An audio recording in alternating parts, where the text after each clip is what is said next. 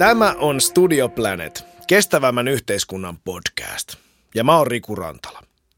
Tämän podcastin jaksoissa mä tapaan eri alojen ammattilaisia monista eri taustoista.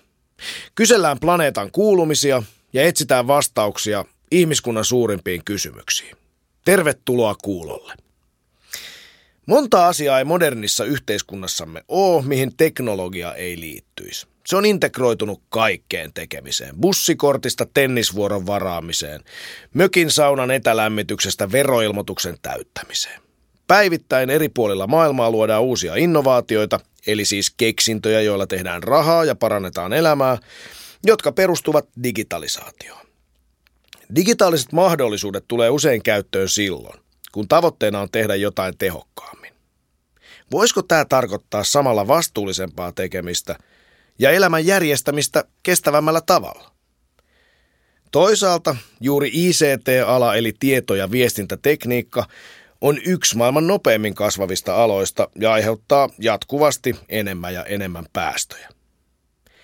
Tänään me keskustellaan siitä, mitä teknologian avulla on saatu aikaan. Ja voiko se todella ratkaista maailman suuria haasteita, kuten ilmastonmuutoksen? Millaisia on ne konkreettiset keinot ja keksinnöt, joilla voidaan hidastaa ilmaston lämpenemistä? Mitä meidän arjessa kaiken taustalla tapahtuu? Tuleeko koneet lopulta päättämään maapallon suunnan? Näistä aiheista mun kanssa on keskustelemassa Metson digitalisaatiojohtaja Jani Puroranta ja futuristi ja keksijä Perttu Pölönen. Tervetuloa Jani. Kiitos Riku. Ja tervehdys Perttu. Terve. Nyt kun mulla on täällä studiossa kaksi digita- digitalisaatio-ukkelia, niin mun täytyy heti ensimmäisenä kyllä kysyä, että mikä on viimeinen analoginen nautinto, josta olette nauttineet? Jani. Se täytyy olla varmaan aamulenkki luonnossa tuolla Vantaan metikössä linnunlaulua kuunnelle ja, ja aurinkonpaisteesta nauttia kuudelta aamulla. No lenkkeily, se on analogista puhua, mutta eikö sulla sitten mukaan mitään sykemittareita ja älykelloja kiinni? Ei, mulla on kyllä tota, polarit löytyy kaapista ja, ja älykellot kanssa, mutta siellä ne on kaapin perukolla. Mä nautin siitä tunteesta, että voi juosta ilman suorittamisen painetta siellä aamulla luonnossa ennen kuin, ennen kuin perhe herää ja kun luonto, luonto on just herännyt, niin mä teen sen ihan analogisesti ja puristisesti vanhaan, vanhaan tyyliin. Eikö kännykkäkään ole mukana? Se kyllä on mukana. niin, jotain, jotain sentään. Pitää. Jotain. nyt sentään ilman No, mutta sentään liioitella. Kuulostaa erittäin miellyttävältä. Taidan, taidan ottaa tästä, tästä kopin tästä suorittamattomuudesta. Hieno homma. Mites Perttu, onko analogia enää mukana nuoren keksijän elämässä millään tavalla? No on se. Ja itse asiassa mulla ehkä se on pianon soitto, mitä, mitä nyt ihan viimeisimpänä tein.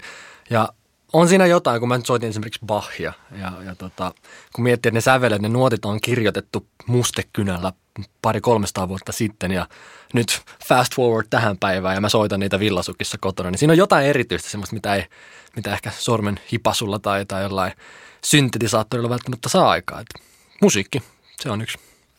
Täytyy joskus päästä kuulemaan. Itsellänikin analogisissa nautinnoissa musa varmaan ykkönen ja voi sanoa, että semmoinen rahiseva vähän naarmuuntunut jamaikalainen seiskatuumainen single-levy, kun se, sen läväyttää levysoittimeen ja siinä alkaa snap, crackle ja pop ensin ja sen jälkeen alkaa musiikki tulemaan. Ei sitä soundia kyllä mikään digitaalinen laite saa aikaan, sen, sen väitän. Mutta mennään asiaan. Pelastaako teknologia meidät ilmaston lämpenemiseltä? Nyt mä kysyn tätä ihan kylmästi, kyllä tai ei vastauksena. Aloitetaan Janista. Pelastaako? Kyllä pelastaa. Ja miksi mä uskon näin, niin on, että tilanne vaatii myös käyttäytymisen muutosta. Ja, ja jos katsotaan, että miten ihminen muuttaa käytöstä, niin ihminen on niin kuin eläin, että ei se helposti muuta vanhoja tottumuksia. Se on todella vaikea muuttaa käytöstä vaikkapa katsotaan nyt vaikka, kun pitää tota, laihduttaa muutama kilo, niin ei se meinaa se käytös muuttuu millään.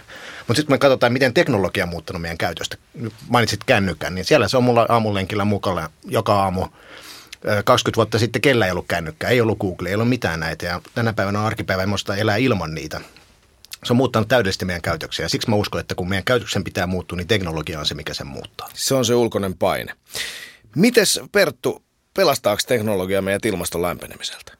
Kyllä ja ei. Mulla Kyllä ja olla, ei. mulla ärsyttää olla nyt se henkilö, joka aina tekee asiat vaikeiksi, mutta mä näen sen, että, että se auttaa meitä, mutta se ei välttämättä pelasta meitä. Ja se vaatii, niin kuin, niin, kuin, niin kuin sanottiin, niin sen ihmisen käyttäytymisen muutoksen. Ja se ehkä to, toimii parhaiten teknologian kautta, mutta niin pitkään kun me sysätään se vastuu jollekin muulle tai jollekin toiselle taholle, niin musta se on vähän tekopyhä ajatella, että me onnistuttaisiin ulkopuolelta kaikki muuttamaan. Että kyllä mä uskon, että se lähtee edelleen ihmisestä. Ja meidän pitää vaan jonkinlainen yhteinen tarina ehkä luoda siihen, että me niin kuin mennään kaikki samaan suuntaan. Mutta kyllä me teknologiaa tarvitaan, mutta se ei ole koko tarina. Jos me mietitään aikaisempia ihmisen suuria teknologisia saavutuksia, vaikka kuussa käyminen, silloin oli käynnissä kova kilpailu siitä, kuka vallottaa avaruuden, kuka on ensimmäisenä kuussa. Ja siitä tuli totta kai myös ideologioiden suuri kilpailu, siis kapitalismin ja sosialismin välinen kilpailu, Yhdysvaltain ja Neuvostoliiton välinen kilpailu. Meillä ei taida nyt olla sellaista kilpailua, että kuka ö, ensimmäisenä ratkaisee ilmastonmuutoksen. Onko se tässä se iso ongelma? No on se varmaan, koska nyt tuntuu, että silloin, kun oli selkeä kilpailutilanne ja, ja oli selkeät niin reunaehdot, nyt se vastuu on jakautunut. Kaikki me ollaan samassa sopassa, kaikilla meillä on niin oma roolimme tässä ja sen takia kukaan ei oikein ota sitä ensimmäistä askelta. Että jossain määrin mä sanoisin, että kyllä, kyllä hyvinvointiyhteiskunta on tehnyt meistä vähän vastuuntunnottomia, kun me ajatellaan, että me, ei, me emme nähdä sitä kulutusta. Me, meillä tulee rahaa seinästä ja vettä tulee hanasta ja sähköä töpselistä. Ja se on helppo unohtaa, että, että jostainhan tämä kaikki tulee, jotenkin se tuotetaan. Ja nyt kun me eletään tämmöisessä yltäkylläisyydessä, niin ehkä, ehkä meidän pitäisi vähän muistuttaa itseämme, että, että tosiaan ei, ei tämä ole itsestäänselvyys. No jos me mietitään sitten näitä käytännön konkreettisia ratkaisuja, millä se teknologia voisi meidät pelastaa, ja nimenomaan ilmaston lämpenemiseltä, niin Jani. Metso, joka tuottaa tätäkin podcast-sarjaa, globaali yritys, toimii monella sellaisella alalla, jossa digitalisaation hyödyt tulee konkreettisiksi teollisessa mittakaavassa. Kerro, mitä te olette teknologia avulla ratkaissut sellaista, joka auttaa meitä ilmastonmuutoksen torjunnassa? Joo, me toimitaan alalla, jossa meidän asiakkaat on hyvin energiaintensiivisissä teollisuuden aloissa. Suurimpana meillä tuo asiakastoiminnalla on kaivostoiminta ja se mitä moni ei tiedä, että kaivostoiminta on valtavan energiaintensiivistä. Itse asiassa 4 prosenttia koko maailman sähkönkulutuksesta menee pelkästään siihen, että kaivoksilla ympäri maailmaa murskataan ja jauhetaan kiveä, jotta sitä voidaan sitä prosessoida eteenpäin. Valtava määrä, 4 Se on ihan hurja, hurja määrä energiaa ja, ja, ja tota, se se, mikä mua motivoi niin Metsossa on, on, on se, että mulla on mahdollisuus oikeasti tehdä suuren mittakaavan juttuja. Eli, eli jos mietitään tulevaisuuden teknologioita, joita me kehitetään Metsolla, niin, niin, niin 10 prosentin parannus sen prosessin tehokkuuteen, tuomalla uusia digitaalisia kulmia, optimoida sitä prosessia, parantaa käyttöasteita tai sitten ihan muita teknologisia innovaatioita. Jos me saadaan vaikka 10 prosenttia tehokkaammaksi sitä prosessia, se tarkoittaa heti 24 hiilivoimalaa – jotka voidaan sulkea pelkästään sen takia, että ne pystyy parantamaan teknologisesti jotain. Ja se on se, mikä mua motivoi, että, että se, että mä sammuttelen valoja kotona tai, tai tota, ajan pyörällä töihin, niin se on ihan pähkinöitä verrattuna siihen, mitä mä voin siellä töissä saada aikaan tuomalla näitä uusia innovaatioita. No jos todella 240 hiilivoimalaa pukkaa savua taivaalle pelkästään siksi, että me voidaan murskata kiveä ja siitä voidaan kymmeniä ottaa pois paremmalla teknologialla, niin kyllä se aika vaikuttavaa totta kai on. No Perttu, saat keksiä. Mitä sä ajattelet myös futuristina, että miltä tämmöinen seuraava digiloikka näyttää Suomessa tai maailmalla. Tässä me kuultiin äsken konkreettisia esimerkkejä siitä, että me päästään vähentämään energiaa, energian kulutusta. Riittääkö se? Millainen digiloikka tulee olemaan? No mä näen sen niin, että kun me ollaan tehty se ensimmäinen loikka, niin kun katsotaan maanviljelys- ja teollista vallankumousta, niin me ollaan tehty se lihaksesta päähän, eikö vai? Nyt me eletään informaatioaikaa, missä me ollaan tämän niin kuin älyn kautta me ollaan tehostettu ja optimoitu ja tavallaan niin kuin saatu eri prosessit niin kuin huippuunsa. Ja siinä sivussa me ollaan unohdettu, että meillä on nämä resurssit kuitenkin aika rajalliset. Ja se seuraava loikka, minkä mä uskon, että, että mitä tapahtuu ja mitä myös tarvitaan, on, on päästä sydämeen. Että me aletaan aidosti miettiä, että mikä on arvokasta ja tärkeää, että mihin meidän pitäisi keskittää nämä meidän, meidän, meidän voimavarat. Että eihän tämä sinänsä uusi tilanne ole, että, että on jo 60-luvulla, se JFK on siitä puhunut, että, että on kaikki resurssit jo olemassa siihen, että me saataisiin isoja ongelmia maapallolta pois. Ja me ollaan annettu niitä lupauksia uudestaan ja uudestaan, että kohta tämä ja tämä asia poistuu ja kohta tämä teknologia auttaa meitä. Mutta meillä on vieläkään onnistuttu lunastaa niitä kaikkia lupauksia. Ja mä mietin, että miksi se on näin. Että jos meillä on ollut resurssi olemassa, me voitaisiin jakaa, me voitaisiin tavallaan auttaa toisiamme, niin onko se johtajuushaaste? Missä se tavallaan kitka on, että meillä on vielä saatu näitä ratkaistua? Että ilmastonmuutos, niin me ollaan puhuttu jo paljon niin kuin toivojen kautta ja, ja tavallaan niin kuin yritetty tsempata ihmisiä niin kuin hyvän kautta, mutta mä en tiedä, onko se auttanut oikeasti tilanne, että ollaanko me menty eteenpäin vai pitäisikö me nyt vähän eri tavalla lähestyä sitä. Niin se on ehkä se, se kysymys, että mitkä on ne parhaat keinot um, tehdä se digiloikka. Tarkoittaa sitä, että meidän pitäisi olla loikka aivoista päästä sydämeen. Tarkoittaako se sitä, että kun digitalisaatio esimerkiksi pakottaa meidät tietynlaiseen avoimuuteen ja toisaalta keskinäisriippuvuuteen, niin siitäkö se tulee? Että meidän pitäisi tavallaan myös sitten huomioida muut ihmiset paremmin, koska me ollaan ehkä ensimmäistä kertaa samassa veneessä, niinkö? Joo, ja siis inhimillisyys. Se, se, mitä me ei sieltä koneista ja, ja teknologiasta saada, niin sen arvo korostuu. Ja nyt meidän pitäisi alkaa miettimään, että mitä me ihmisinä voidaan tuoda tähän yhtälöön, mitä kone ei voi tuoda. Talous ei tunne empatiaa. Meidän pitää tuoda se sinne. Talous kyllä niin kuin kiristää loppuun asti ruuveja, mutta meidän pitää pitää huoli, että me tehdään se vastuullisesti. No ihmisyys, jos ihmisyys on heikkous tässä digiloikassa, niin missä asioissa me ollaan nyt heikoilla? Jani, sä seuraat maailmalla tosi tarkkaan sitä, millä tavalla digitalisaatio etenee isoissa yrityksissä ja meitä paljon isommissa yhteiskunnissa. Niin mitä me Suomessa pitäisi tehdä paremmin, jotta tämä loikka sujuisi, sujuisi vaikka sitten tuohon suuntaan, mihin Perttu sitä ehdotti vietävän? No Suomen mittakaavassa mä näen, meidän kokoinen maa ei voi olla maailman paras kaikessa ja, ja siitä tarkoittaa, että meidän pitää valita muutama alue, missä me ollaan tosi hyviä ja näyttää siltä, että esimerkiksi peliteollisuuden puolella on tapahtunut tosi hyviä asioita. Me ollaan jostain syystä päädytty maailman johtavaksi maaksi, ainakin per capita, jos ei ihan muutenkin niin kuin absoluuttisestikin, niin, niin se on tosi kiva nähdä, mitä ne kaverit tekee ja saa aikaa ja miten se yhteisöllisyys toimii siinä. Mutta sitten on paljon alueita, missä me ei tarvitse olla se ykkönen. Me voidaan ihan rintarottingilla on vaikka se hyvä kakkonen, joka tuo sitten näkee, että muualla tehdään joku hyvä juttu ja me tuodaan se nopeasti käyttöön. Ei meidän tarvitse olla aina se ykkönen. Jos me tiedetään, että joku on, joku on tehnyt jonkun jutun, niin otetaan se meille. Että se voi olla, omassa työssämme esimerkiksi sovelletaan IoT, eli, eli tota, laitteiden etävalvontaa ja tämän tyyppisiä asioita. Niin me todellakaan olla ensimmäinen maailmassa, mutta me ollaan meidän toimialalla johtava, me ollaan ensimmäinen, niin, niin tota, se riittää monesti. Ja ehkä mä jatkaisin tuohon just sitä, että sen sijaan, että me koko ajan puhutaan siitä, että mikä se loikka on tai mihin se on, kun mehän ei kuitenkaan voida tietää sitä vielä, meidän pitäisi ehkä keskittyä siihen, että miten sinne päästään. Ja mä sanoisin, että mitä tässä Jani sanoi, niin se on nimenomaan näin, että ei meidän tarvi olla se ensimmäinen, joka maailman nyt keksii uudestaan, vaan ennemminkin olla reaktioherkkiä hyppäämään mahdollisimman nopeasti sen uuden selkään, kun me semmoinen havaita. Että me ollaan mieluummin nopeita kakkosia kuin hitaita vitosia. Ja siinä se haaste on tietenkin se, että tämä on riski. Se, se, se, on, se vaatii rohkeutta hypätä jonkun asian selkään, että me tiedetään vielä, että onko se oikeasti sen arvosta. Mutta se on parempi riski ottaa kuin se, että me ollaan hitaita vitosia ja ei oltu ajoissa liikenteessä ja se maksoi meille paljon. No otetaan käytännön esimerkkiä. Millaisia vaikka ratkaisuja te nyt näette tässä tehdyn vaikka Suomessa tai lähialueella tai itse asiassa maailmalla, mihin, missä meidän nyt olisi pitänyt olla nopeampia tai missä me voitaisiin olla ainakin nyt, vielä ehdittäisiin olla niitä nopeita kakkosia, jos emme ihan edelläkävijöitä ollakaan? No mulle tulee yksi esimerkki mieleen ihan läheltä, eli Virosta kun katsotaan nyt sitä e-passia ja ylipäätään blockchainia, minkä varaan sen rakennettu, niin... Niin eli lohkoketjun varaan rakennettu muun muassa sähköinen, sähköiset kansalaisuuspalvelut ja muut. Niin, niin tämähän on ihan huikein kiinnostavaa. Joku miettii, että no missä muualla on tehty, niin ei ole tehty, eikö vaan? Että voitaisiko me nyt olla niitä nopeita kakkosia vai odotetaanko me, että Ruotsi tekee ekaksi? Odotetaanko me, että siellä sun täällä kokeillaan ja sitten me vasta uskalletaan? Niin kyllä se reaktioherkkyys on niin kuin hyvä sana siinä, että nyt vaaditaan tämmöisessä muuttuvassa maailmassa vähän parempaa kykyä lähteä nopeammin kiinnostavien asioiden perään. Ja kyllä mä teollisuuden puolella niin energiatehokkuus ja e-, energiatehokkaiden ratkaisujen kehittäminen niin laitepuolella. Katsotaan vaikka mitä Neste tekee biodieselin kanssa, mitä meidän paperiyhtiöt, entiset paperiyhtiöt tekee renewable puolella, niin ne on mahtavia juttuja.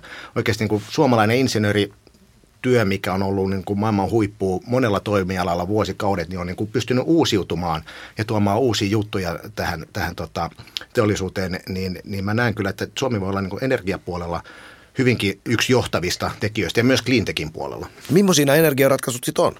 No vaikka just mitä mainitsin sen nesteen, nesteen biodieseli, eh, eh, loistava, loistava tapa saada uusiutuvaa energiaa eh, siihen valtavaan massaan autoja, mitä meillä on jo tuolla liikenteessä. Toki joku päivä ehkä sähköautot korvaa ne, mutta tänä päivänä, jos me halutaan tämän päivän tekoja, niin siinä on yksi esimerkki, mitä sä voit saman tien tehdä, tankata biodieseliä ja se on heti uusiutuvaa energiaa.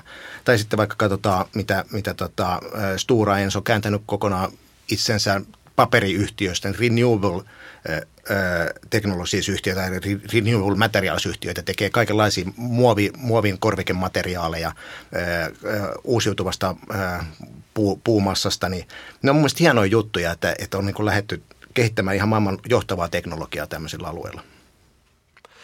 Ja kun mä vähän vielä mietin sitä, että, että mikä meitä niin kuin tällä hetkellä estää olemasta se, se nopea kakkonen, niin, niin ehkä tietynlainen semmoinen niin kuin pelko siitä muutoksesta, että kun hyvin useasti kun, kun tarjotaan joku uusi ajatus, uusi tapa tehdä, niin me aletaan suojelemaan sitä, mitä meillä on. Ja Suomessahan, niin kun, kun katsotaan siis järjestelmätasolla ja systeemitasolla, meillä on moni asia hyvin. Ei me muuten oltaisi niin kuin kaikissa indeksissä aina siellä huipulla. Ja se voi olla myös aikamoinen uhka meille, koska meillä on paljon mitä menettää. Ja se ei niin kuin, jotenkin, jotenkin tue meitä niin kuin miettimään tarpeeksi radikaalisti ja isosti. Ja nyt musta vähän tuntuu, että Suomesta ja ylipäätään Euroopasta on kehittymässä – niin kuin saavutettujen etujen museo. Että me aletaan nyt suojelee ja jollain tavalla niin kuin luomaan sellaista kontrollia, että meillä olisi vielä kaikki omissa käsissä, vaikka me ei sitä kontrollia enää voida saada takaisin. Ja nyt pitäisi uskoa laittaa niin kuin yksi vaihe lisää silmään ja käytännössä niin kuin jäitä hattuun ja juoksu alkaa eteenpäin, koska nyt tarvitaan semmoista tietynlaista optimistisuutta tulevaisuuden suhteen. Eli rotko on edessä ja jarrun painaminen ei enää auta, joten nyt on painettava kaasu, jos yli meinaa mennä. Ja nyt ollaan jo sivuluisussa. Tavallaan tarvitaan sitä, sitä niin kuin, että talla pohjaan. Että nyt talla pohjaan. Niin, tämä on tietenkin todella haastavaa, koska tämmöisten isojen murroskausien yhteydessä ihmiset on huolissaan, miettivät tulevaisuutta ja totta kai moni saattaa Euroopassa ajatella, että tässä joku käärii sitten voitot, jos minä nyt luovun näistä saavutetuista eduista. Eihän tämä helppoa ole. Mutta isot visiot, nehän on ihmistä aina toisaalta innostanut. Musta tuntuu, että näitä visioita ehkä kaikkein parhaiten on vielä meille ihmisille edes tuotu eteen, mihin on, mitä on mahdollista. Mikä vaikka seuraavan viiden vuoden aikana on mahdollista? Minkälaisia asioita meidän elämään tulee meidän arkeen mullistamaan, mitkä, mistä me ei oikeastaan vielä edes tiedetä, mutta te tiedätte ja ne, jotka niitä suunnittelee, tietää. Joo, tämä on hyvä pointti. Että mun mielestä niin tämä keskustelu tällä hetkellä ilmastosta on hirveästi keskittynyt tähän yksittäisen ihmisen syyllistämiseen – ja se, se ei niin kuin enää kanna tästä eteenpäin. Nyt mitä tarvittaisiin olisi niin kuin rohkaisevia malleja, että, että oikeasti pystytään kääntämään tämä kelkka. Että me nähdään, että hei, joku tekee jotain, mikä onnistuu ja silloin on oikeasti isoa vaikuttavuutta. Ja jos katsotaan niin kuin teknologiat, mitä nyt on kehitteillä, vaikka niin kuin fuusioenergiaan liittyvä äh, kehittämistä, se on niin kuin ihan oikeasti äh, semmoinen asia, mikä voi 50-15 vuodessa ratkaista koko meidän energiansaantiongelmat. Ja nämä niin tämmöiset disruptiiviset niin kuin teknologiat, mitkä nyt on kehitteillä, niitähän on varmaan kymmeniä erilaisia kehitteillä. Me ei vaan tiedetä, mitkä niistä lähtee sille S-käyrälle yhtäkkiä hurjaa eksponentiaaliseen kasvuun. Mut ne, niin, tai jos tiedettäisiin, niin mehän istuttaisiin tässä, vaan me oltaisiin jo varmaan nimenomaan. rahojemme kanssa jossain. Tai en tiedä, onko rahat näin. vielä, mutta ainakin Juuri näin, mutta että, niin kuin sanoit, että ne, ne teknologiat, jotka meitä pelastavat, niin on nyt jo jossain labrassa kehitteillä tänä päivänä. Ja, ja, ja, ja se, se luo valtavasti uskoa, kun näkee, että minkälaista minkälaisia teknologisia ratkaisuja voidaan, kun oikeasti lähdetään tämän asian perään tehdä. Että 10 prosenttia, 20 prosenttia olemassa olevista prosesseista, kun niitä tehostetaan, niin ne on niin isoja lukuja, että, että niillä on oikeasti globaalissa mittakaavassa, niin, niin, niin ne, ne, ne tuo sen hyödyn, mitä me nyt yritetään yksilötasolla kollektiivisesti saada aikaa. Disruptio siis asia, joka muuttaa olemassa olleen käytännön tai markkinan täysin. Perttu, minkälaisia asioita sä näet tulevan tässä lähiaikoina disruption saralla? Minkälaisia teemoja, mistä puhutaan? Monet niistä asioista, mistä mä oon kaikista kiinnostunein, on, on, on ne asiat, mitkä ei ole vanhan uusia versioita, vaan ne on uusia lähteitä. Kun mä mietin, että jos mä nyt olisin jossain muualla sijoittelemassa niitä rahoja näihin tulevaisuuden läpimurtoihin, niin ehkä, ehkä digitaalibiologia se ensimmäinen, mihin mä laittaisin rahani likoon. Että se, miten se tulee muuttaa terveydenhuoltoa, niin se on, se on valtava, valtava niin kuin askel eteenpäin. No samalla lailla kvanttitietokoneet. Ei me voida katsoa taaksepäin, että, että miten tämä nyt on niin kuin vähän parempi versio tästä tietokoneesta, kun se toimii eri tavalla. Että tästä kun mennään viisi vuotta eteenpäin, niin voi olla hyvin uudenlaisia niin kuin mahdollisuuksia, mitä sieltä nousee. Ja, ja blockchain nyt taas toisena esimerkkinä, että että kyllä viisi vuotta kun mennään eteenpäin, niin voi olla vaikea kuvitella niitä asioita, koska meillä on tavallaan vanhaa, mihin niin kuin verrata. Et, et kyllä teknologia niin kuin me tiedetään, mihin suuntaan se on menossa ja me voidaan olettaa, että tämmöisiä ja tämmöisiä niin kuin kehitysaskeleita otetaan, mutta se vaikea osa tässä niin kuin yhtälössä on ihminen ja se, että miten ihminen näihin reagoi. Että kyllä me pystytään tekemään vaikka mitä uskomatonta, mutta meneekö ne läpi, tuleeko politiikka, regulaatio vastaan, niin sitä me ei tiedetä. Ja ehkä just sen takia me tarvitaan sitä tietoisuutta näistä, että et vaikka ne tulee tuhoamaan paljon ja, ja on ehkä vihapuhetta ja maalaillaan niitä dystopioita, niin ne tulee luomaan paljon enemmän tilalle. Näin on aina tapahtunut disruptiossa. Niin nyt niin me ke- kuitenkin tuijotetaan sitä, mikä katoaa ja jäädään tarttumaan kiinni siihen, mikä, mikä me menetetään näkemättä sitä, mitä kaikkea me saadaan tilalle. Niin siis internet on ehkä yksi parhaista esimerkkeistä, että kun, kun tätä ennustettiin ja sitä hypetettiin, niin se oli selvä, että kuinka monta ammattia me tässä kadotetaan. Siis ajattele kaikki ne soittokeskukset, kun vastasi puhelimia ja teki sulle asioita. Me saatiin klikillä hoidettua niin monta asiaa ja kokonaisia ammattikuntia katos. Mutta olisiko joku sanonut, että sitä ei kannattanut tehdä, kun nyt katsotaan UX-designia, internet-arkkitehtuuria, uusia toimialoja, mitkä on syntynyt, niin se on helppo jäädä niin kuin murehtimaan sitä, että hei kohta toi on niin kuin poissa meiltä, mutta meidän mielikuvitus ei ole kovin hyvää näkeä, mitä tulee tilalle. No sitten toisaalta tulee mieleen myös digitalisaation itsensä aiheuttama hiilijalanjälki. Mä oon kuullut tämmöisen vertauksen, että yksi googlaus vie saman verran energiaa kuin keittää kattilallinen vettä. No googlaamista ei varmaan voida ruveta rajoittelemaan, mutta miten me voitaisiin saada digitalisaatio itsessään kestäväksi? Pitääkö tästä olla huolissaan? No itse asiassa toi, mä oon kuullut tuon saman vertauksen ja se, se ei kyllä pidä paikkaa, että se on urbaani legenda, että mä laskeskelin joku kerran, että se on reippaasti yli tuhat googlausta tarvitaan, että keitetään kattilainen vettä, mutta joka tapauksessa niin Hamina rakenteella oleva Googlen keskus tulee aivan varmasti syömään mielettömiä määriä sähköä ja se on ihan selvä, että ICT kuluttaa paljon, paljon sähköä ja, ja, ja, tota, ja kasvaa voimakkaasti, siksi se, siihen pitää entistä enemmän kiinnittää huomiota siihen, että, että, että mikä se energiatehokkuus on, on, on täällä ICT-toimialalla. Ja tietysti kustannukset ja verotukset ja nämä asiat ohjaa sitä myöskin osaltaan. Mutta siinä pitää myös katsoa tämä kokonaistaloudellinen ajattelu, että jos sä mietit, että okei, nyt mä googlaan jotain asiaa, niin, niin, niin 20 vuotta sitten, jos olisi pitänyt mennä erikoistavaraliikkeeseen toiselle puolelle kaupunkiin, niin jos et saa puhelimella kiinni, niin sä lähdet ajamaan ja huomaat, että okei, tämä on kiinni. Tuli turha reissu. Nyt tänä päivänä sä googlaat sen sama asian viides sekunnissa ja sulle selvä ei kannata lähteä kokonaistaloudellisesti me ollaan niin nettona säästetty huomattavasti. Ja sitten kun tämän multiploisen yli, yli sen kaiken, mitä sitten Googlen avulla muuten on mahdollista, niin se bruttohyöty miinus se, sitten se googlaamisen nettosähkökäyttö, niin kyllä se niin kuin jää valtavasti voitolle, mä uskon.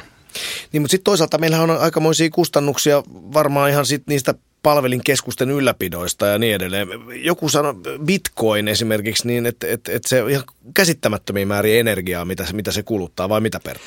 Niin, siis se prosessori tuohon, mikä tarvitaan louhintaan, niin, niin sehän on ihan valtava. Ja bitcoin, sillä on tämä skaalautuvuusongelma just sen takia, että, että, että se on, ollaan vielä aika kaukana siitä, että se olisi niin kuin – käytännöllisyyden kautta niin kuin hyvä ratkaisu meille. Ähm, niin, eli sä et usko, että bitcoin voi olla tulevaisuuden johtava valuutta maailmassa? Toi on yksi niistä syistä, miksi ei. Eli se käyttää liikaa energiaa? Se, ja, ja siis se on, se on hyvin rajattua sen, sen kautta, että kuinka monta trans, transaktiota me voidaan sekunnissa tehdä.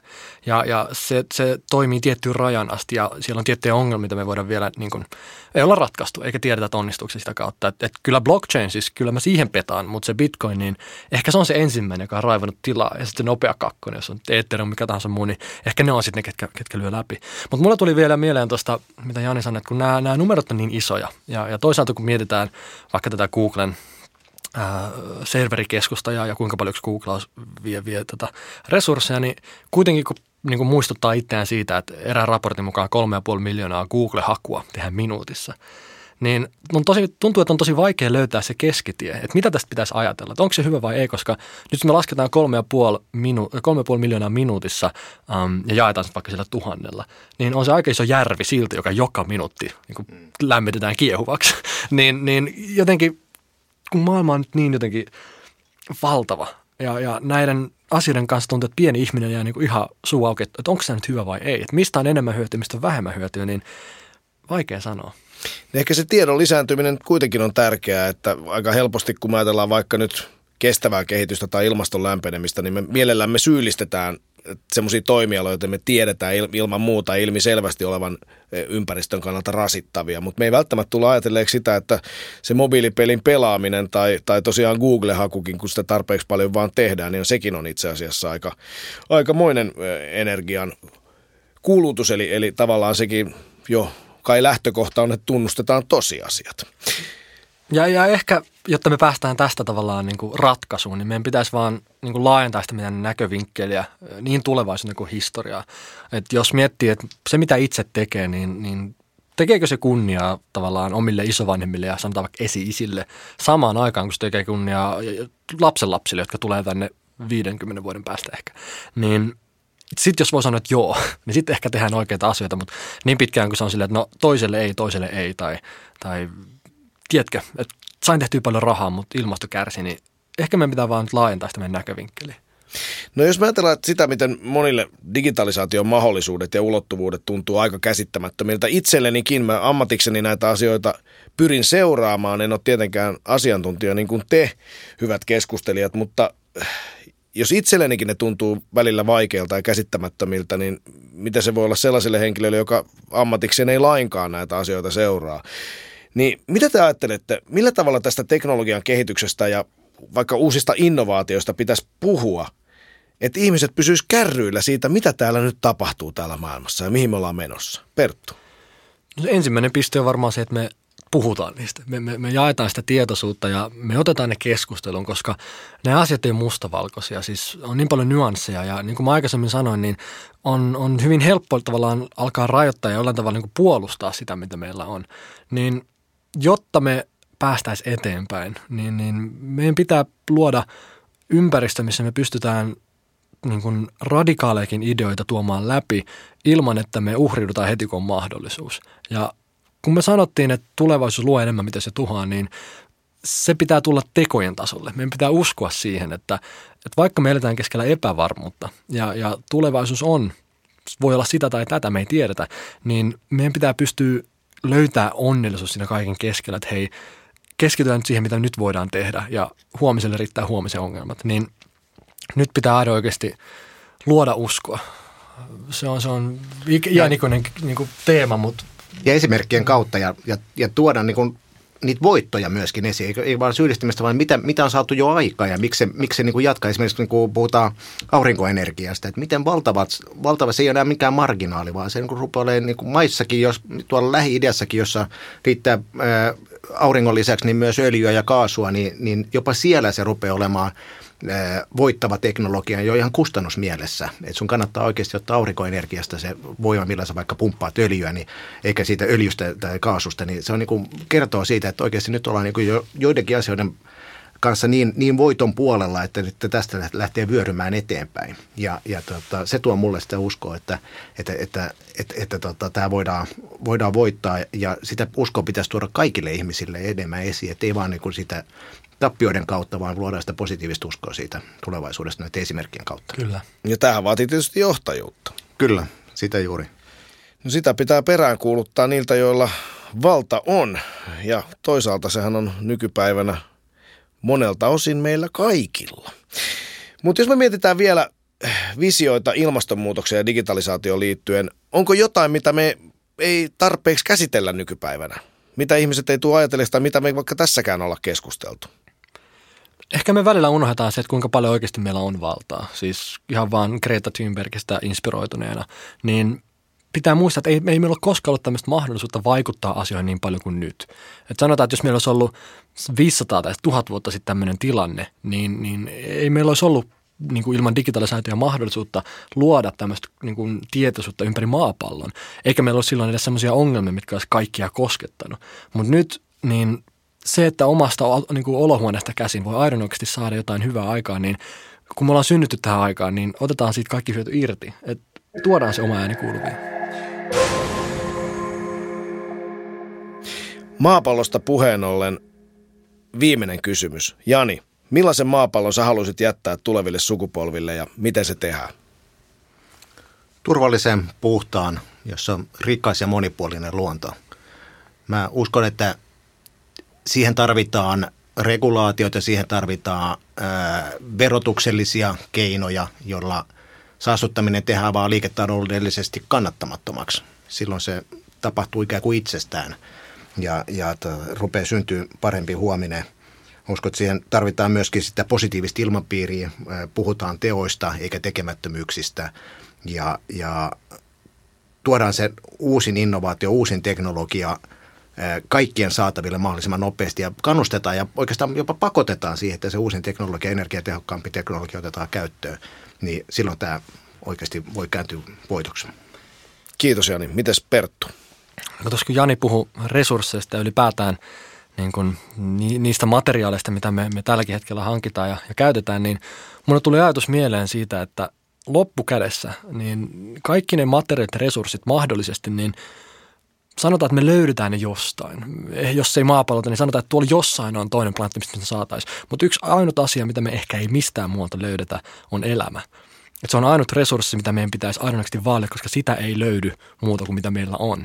Ja se elämä kattaa niin kuin me, eläimet, me kaikki mikä, mikä kasvaa, niin jätetään semmoinen pallo jälkeemme, missä tämä elämä on, on tärkeämpi kuin se kone. Erittäin kaunis päätös tälle keskustelulle. Kiitos oikein paljon Jani Puroranta, Perttu Pölönen. Kiitos. Kiitos.